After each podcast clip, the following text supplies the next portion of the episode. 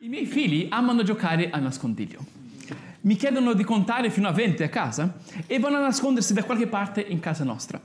Dietro le porte, sotto il letto, um, uh, dentro gli armadi, dentro un baule, ormai hanno trovato tanti nascondigli. Quando li trovo hanno una reazione molto bella, cioè sono dispiaciuti di essere stati trovati, ma allo stesso tempo sono felici di essere stati trovati, perché lo scopo del gioco è nascondersi per essere trovati, giusto? Una volta mi ero messo dietro la televisione e Pietro non riusciva a trovarmi perché mi cercavano i migliori nascondigli, mentre io mi ero meramente accovacciato dietro la tv. La sua voce cominci- cominciò a diventare angustiata. Papà, papà ci sei? Um, un'altra volta mi sono nascosto uh, nella vasca dietro la tenda così, finché è passato del tempo e la casa è diventata silenziosa. Io mi sono alzato e ho trovato i bambini a guardare i cartoni nella loro stanza. E ho detto, oh, mi, mi ero nascosto, vi siete dimenticati di me. E Matteo, non ti abbiamo trovato, quindi si sono fermati a guardare i cartoni. Questa settimana riflettevo sulle dinamiche di questo gioco, perché mi è sembrata un'immagine uh, interessante della condizione umana. La nostra vita da adulti, la nostra condizione umana non è come un gioco di nascondiglio. Vogliamo essere visti, vogliamo essere trovati. Quindi ci nascondiamo dagli altri. Iniziamo dei giochi, dei sotterfugi, nella speranza che vengano a trovarci. Vogliamo che ci cerchino. Amiamo la gioia di essere trovati. Proviamo angoscia se non troviamo gli altri, cioè se n'è andato, sono rimasto solo. E soprattutto detestiamo non essere trovati. Si sono dimenticati di me, mi sono nascosto troppo bene. La gioia di trovare e di essere trovati. Il gioco di nascondersi e di rivelarsi tanto della condizione umana non riguarda proprio questo, ci nascondiamo in modo da essere trovati. Ma col tempo, con gli anni, spesso non veniamo trovati, ci rimaniamo feriti e decidiamo che allora è meglio rimanere nascosti. E così, allora rimango nascosto, vediamo chi vuole veramente venire a cercarmi. E ci nascondiamo così bene, dietro un'apparenza di forza, di dipendenza, mantenendo le distanze che a volte ci vuole una persona veramente motivata, che riesca a sbucciare le varie peli che abbiamo formato per proteggerci dal dolore di non essere trovati. Ma oggi voglio dire, esci dal nascondiglio. Esci dal nascondiglio. Non ti devi nascondere, rimuovi le bucce protettive. Non devi nasconderti dietro apparenze, meccanismi, traguardi, misteri affascinanti per essere una persona interessante, una persona degna di essere cercata. Puoi essere te stesso, puoi essere chi sei. Non devi giocare a giochi per essere interessante, non devi indossare delle maschere per essere bello, puoi essere te stesso. Davanti agli altri, davanti a Dio, davanti a te stesso. Quindi oggi diamo continuità alla nostra serie intelligenza relazionale Vorrei parlare di ciò che la Bibbia chiama il dono della debolezza. Riconoscere la nostra fragilità, che è dove si trova la vera forza. Non nel proiettare un'immagine di forza agli altri e a te stesso, mentre dentro stai crollando. Siamo forti invece quando riconosciamo la nostra fragilità, quando accettiamo sono chi sono. Non quando saremo chi vogliamo essere. Pensiamo che Dio ci accetterà quando saremo la persona che dovremmo essere. Quindi dobbiamo crescere, superare i peccati, così saremo degni di Dio. Ma Dio ci ama così come siamo. E cresceremo e supereremo i peccati quando riconosceremo che possiamo essere chi siamo, perché Dio ama chi siamo. Che grazia, no? La grazia di Dio precede la crescita umana. La grazia precede la santificazione. È una grazia meravigliosa la grazia di Dio. Oggi studieremo alcuni brani biblici, ma inizio da uno scritto dall'Apostolo Paolo un testo segnato dal dolore. Paolo ha fondato tante chiese, giusto? Ha, ha cambiato la storia del cristianesimo, la storia del mondo. Se facessimo un elenco delle dieci persone che più hanno avuto un impatto sul corso dell'umanità, sicuramente l'Apostolo Paolo ci sarebbe. Ma anche lui ebbe episodi difficili. Uno di questi fu proprio quando in una chiesa, una delle chiese che fondò, questa a Corinto, una città in, Grez, in Grecia, arrivarono delle persone che dopo la sua partenza che sembravano essere impressionanti questi. Facevano miracoli, erano più eloquenti di lui e cominciarono a disprezzarlo. Cominciarono a mettere le persone contro Paolo, cioè Paolo è ok, questi sono fantastici. Fu un episodio doloroso per lui, perché si vide costretto a scrivere delle lettere in risposta ai Corinzi, queste lettere che abbiamo nelle nostre Bibbie. Ad un certo punto si vede costretto a fare il proprio elogio, cioè lo vedeva come una pazzia, doversi innalzare. Ma questo arrivò nel brano che leggeremo ora. Dice, potrei vantarmi del mio lignaggio come ebreo, potrei vantarmi della mia istruzione come fariseo, potrei vantarmi di quanto ho sofferto per Cristo, potrei vantarmi delle mie esperienze e visioni spirituali. Ma poi dice, sai una cosa? La prova della mia autenticità come apostolo è in verità che io mi vanti della mia debolezza. Che io ammetta la mia fragilità e guardi alla croce di Cristo e riconosca quanto Cristo è grande. Quindi leggiamo questo brano. Dopo aver parlato delle sue esperienze spirituali, lui scrive questo. Di quel tale mi vanterò, ma di me stesso non mi vanterò se non delle mie debolezze. Pur se volessi vantarmi non sarei un pazzo, perché direi la verità, aveva tanti motivi per vantarsi. Ma ne mi astengo, perché, son, perché nessuno mi stimi oltre quello che mi vede essere o sente da me. E perché io non avessi a insuperbire per l'eccellenza delle rivelazioni, mi è stata messa una spina nella carne, un angelo di Satana, per schiaffeggiarmi affinché io non insuperbisca. Tre volte ho pregato il Signore perché l'allontanasse da me ed egli mi ha detto, la mia grazia ti basta perché la mia potenza si dimostra perfetta nella debolezza. Perciò molto volentieri mi vanterò piuttosto delle mie debolezze, affinché la potenza di Cristo riposi su di me. Per questo mi compiaccio in debolezze, in ingiurie, in necessità, in persecuzioni, in angustie per amor di Cristo, perché quando sono debole, allora sono forte. Paolo era un grande, eh? La mia grazia ti basta, Dio dice, perché la mia potenza si dimostra perfetta nella debolezza. Perciò, dice Paolo, mi vanterò delle mie debolezze. Ecco perché sono sano, ecco perché la potenza di Cristo riposa su di me. Leggiamo anche da un, uh, da un paio di salmi di Davide, ok? Salmo 39, un versetto. Oh Signore, fammi conoscere la mia fine e quale sia la misura dei miei giorni. Fa che io sappia quanto sono fragile. Poi il Salmo 51 che Davide ha scritto dopo aver commesso un grande sbaglio, un adulterio. Ecco, tu infatti non desideri sacrifici, altrimenti li offrirei, né gradisci l'olocausto. Sacrificio gradito a Dio è uno spirito afflitto. Tu, Dio, non disprezzi un cuore abbattuto e umiliato. Alzo un'obiezione. Abbiamo avuto un paio di, di settimane fa uh, una serata di domande e risposte nel gruppo Scoprire. È stato bellissimo, c'erano delle domande affascinanti. Una di queste era proprio su questo tema, cioè perché Dio vuole che rimaniamo a sentire la nostra piccolezza. Il background di questa domanda era un tipo di annuncio del cristianesimo, dove questo viene spesso accentuato. Siamo niente, abbassa la testa, non puoi comprendere le cose di Dio, è un mistero. No? Ho risposto, questo non è come annunciamo il Vangelo, cioè, no, Cristo in verità ci alza la testa, ci concede onore, ci fa crescere e sorridere. La verità di cui sto parlando qui è, è che la crescita, la chiarezza di mente, inizia dal riconoscere chi siamo. E più vivi, più riconosci che siamo piccoli. Faccio un paragone per illustrare questo. L'ho trovato in un libro molto sano che ho letto questo mese chiamato La Chiesa emotivamente sana, che cerca di collegare la spiritualità e le emozioni e che avverte di non lasciarci cadere in una spiritualità dove tutto è ottimo, dove andiamo di vittoria in vittoria, siamo dei campioni in Cristo, no? che esiste oggi. Viviamo delle vittorie, certo, ma ci sono anche la nostra fragilità, dolore, perdite e fallimenti, certo.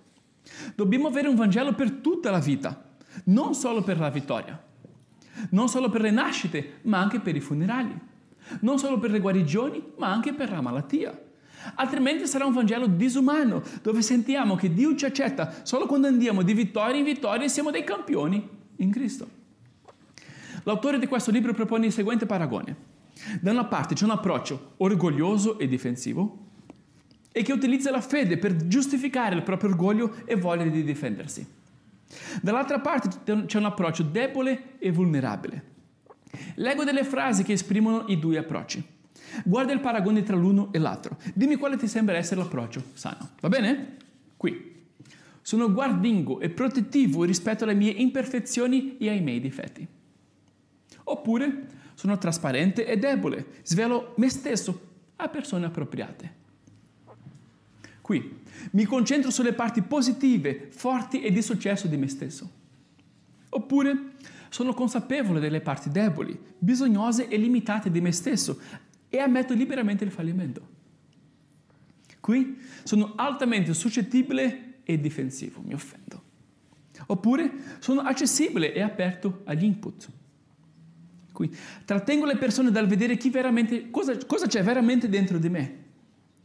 O mi compiace nel mostrare vulnerabilità e debolezza affinché la potenza di Cristo possa essere vista.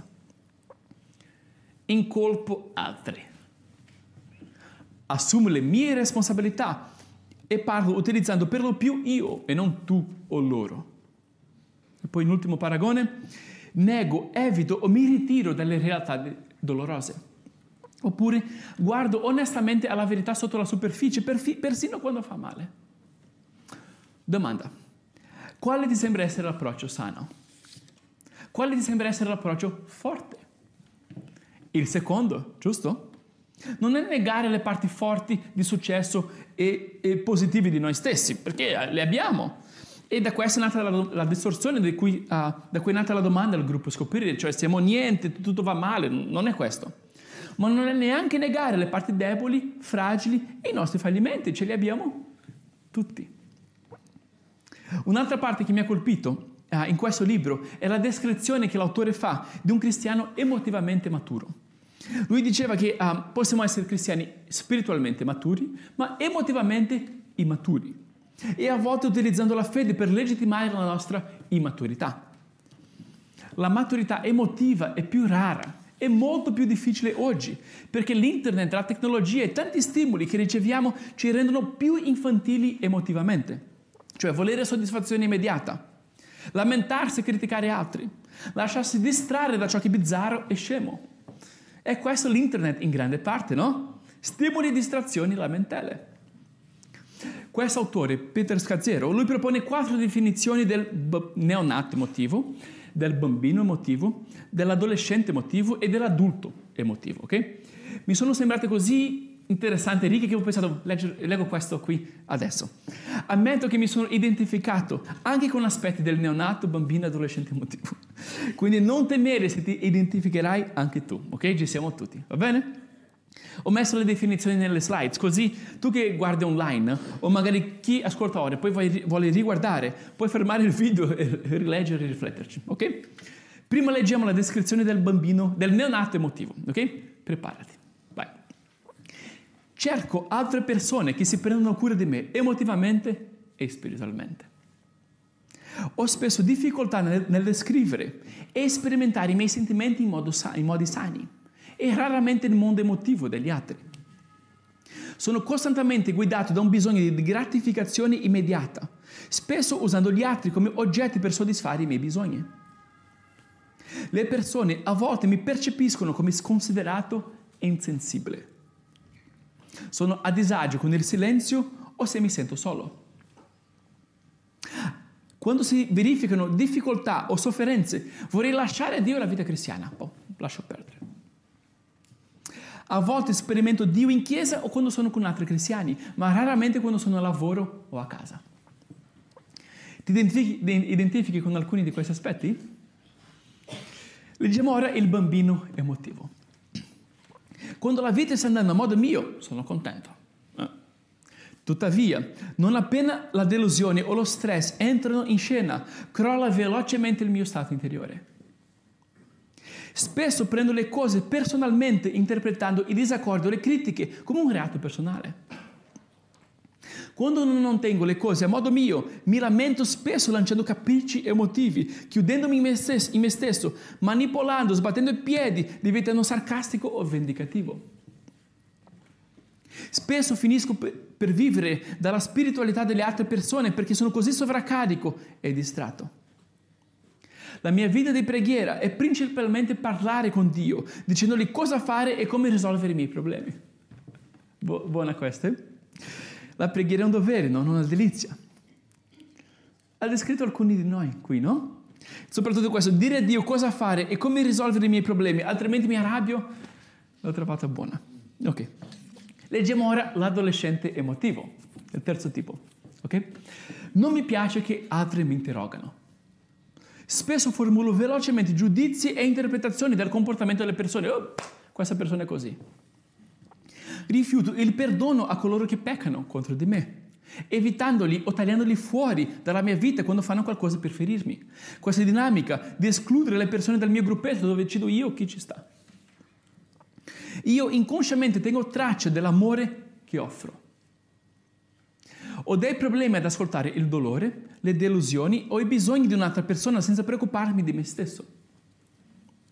Frequento la Chiesa e servo altri, ma godo di poche delizie di Cristo. La mia vita cristiana è ancora costruita principalmente sul fare, non sull'essere con Lui. La preghiera continua a essere per lo più un me stesso che parla con un po' di solitudine e silenzio che ascolta Dio. Ti riconosci in questi aspetti? Io sì, lo ammetto, lo ammetto.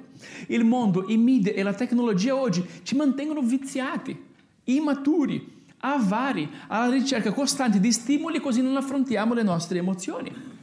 C'è un pezzetto di silenzio puff, accendo la tv o la musica o qualcosa. Io penso che per la mia generazione e per chi è più piccolo di me è diventato molto più difficile maturare emotivamente. Abbiamo tanti stimoli e tanta conoscenza, ma poca saggezza e poca maturità emotiva. Guarda ora la descrizione dell'adulto emotivo, ok? Guarda che bello. Okay. Io rispetto e amo gli altri senza doverli cambiare o giudicare. Apprezzo le persone per quello che sono, non per quello che possono darmi o come si comportano. Mi assumo la responsabilità dei miei pensieri, sentimenti, obiettivi e azioni. Posso affermare le mie convinzioni e i miei valori a coloro che non sono d'accordo con me senza diventare un avversario, però affermo senza diventare un avversario. Sono profondamente convinto di essere assolutamente amato da Cristo e di conseguenza non guardo gli altri per dirmi che sono ok. Sono in grado di integrare il fare per Dio all'essere con Lui, Marta e Maria, quella storia. La mia vita cristiana è andata oltre il semplice servire Cristo, amandolo e godendomi la comunione con Lui. Bello, no?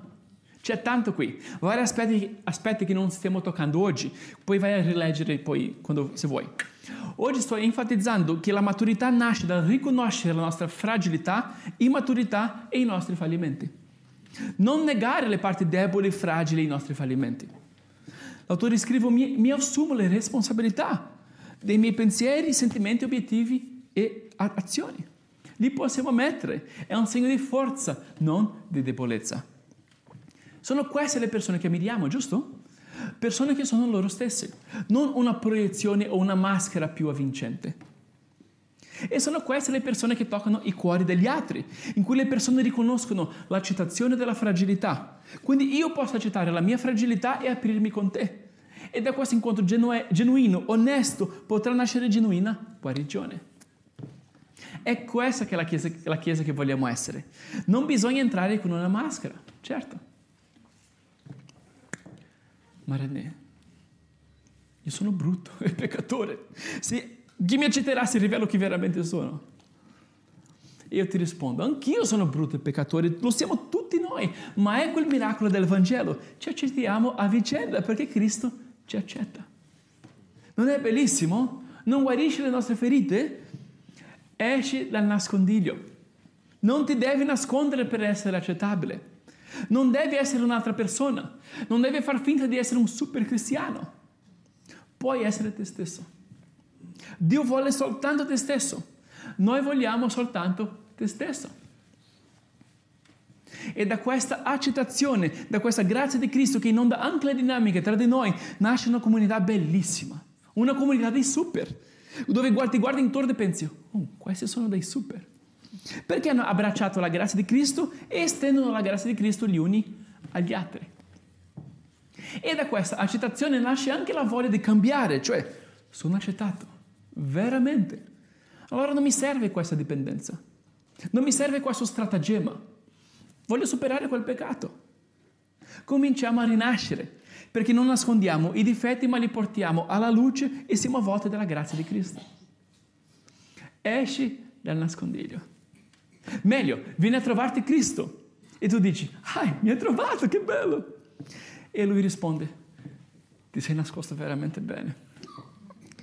Ma io ti ho cercato finché non ti ho trovato. Esce fuori, facciamo festa. Questo figlio era morto ed è tornato in vita.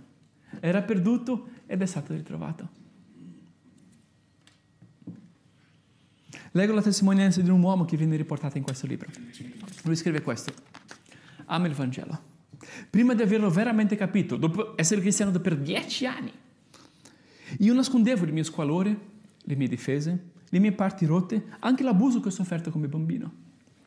Stavo sempre a nascondere. Nascondevo la mia rabbia, gelosia, arroganza, amore condizionato, egoismo, errori, debolezze, inadeguatezze. Queste cose erano inaccettabili negli ambienti cristiani che conoscevo, soprattutto tra leader. Non pensavo sarei piaciuto o avrei mai potuto avere responsabilità se non fossi stato forte e arrivato. Chi avrebbe dato ascolto a me? Dovevo dimostrarmi capace, forte, perfetto e sicuro. Che cos'è? Ma la Chiesa non deve essere il posto dove dobbiamo nascondere i nostri segreti più profondi e bui. Anzi, è dove ammettiamo le nostre debolezze. È dove troviamo uno o due o tre amici fidati a cui possiamo dire tutto. È una comunità di peccatori. Il maggior dono che possiamo offrire ad altri è creare un ambiente sicuro dove, poss- dove possono uscire dal nascondiglio e essere loro stessi. Essere una comunità di grazia. Qui non ci sono eroi cristiani, qui non ci sono santoni, qui ci sono persone. Puoi essere te stesso, puoi essere te stesso davanti a Dio, davanti a te stesso, davanti agli altri. Dio ti accetta così come sei. Ed è questa genuina sincera, onesta e completa resa, nascerà il ravvedimento che porterà al cambiamento e alla crescita. Puoi essere debole, puoi avere limiti, puoi essere umano e riconoscendo la tua debolezza diventerai un grande. Una persona non è mai così bella e amabile di quando confessa il suo peccato e la sua debolezza. Ammiriamo la forza negli altri, ma amiamo chi sono le loro essenze, le loro limitazioni. Una persona che è sempre forte, riusciamo ad ammirarla, a, a rispettarla, anche a temerla, ma amiamo una persona che si dimostra debole. Amiamo una persona quando si apre e noi ci apriamo e c'è un genuino incontro. Voglio concludere invitandoti ad un momento di riflessione davanti a Dio, in cui puoi dire Dio, eccomi, ho questo io da offrirti. Vorrei riuscire ad offrirti una persona migliore, senza paure, senza bisogni, senza tentazioni, più grande. Vorrei darti di meglio. Ma io soltanto questo io fragile e imperfetto. E Dio ti risponde, era questo che volevo. È questo che accetto, non una super versione di te. Non un io senza problemi che non esiste perché starai soltanto nascondendo i problemi. Voglio te, non il tuo io ideale non chi un giorno sarai, non un gio- cosa un giorno farai, voglio chi sei. E tu rispondi, davvero? Nessuno mi ha mai amato così. E Dio risponde, benvenuto nella famiglia. Io ti amo così e voglio insegnarti ad accettare e amare gli altri così. E è così che Dio viene a incontrarci, giusto? Facendosi uomo, facendosi fragile, e offrendosi nel suo momento più fragile, tradito, abbandonato, morente su una croce. Questa è grandezza. Questo è il seme di risurrezione. Gesù che offre del suo corpo e del suo sangue per noi.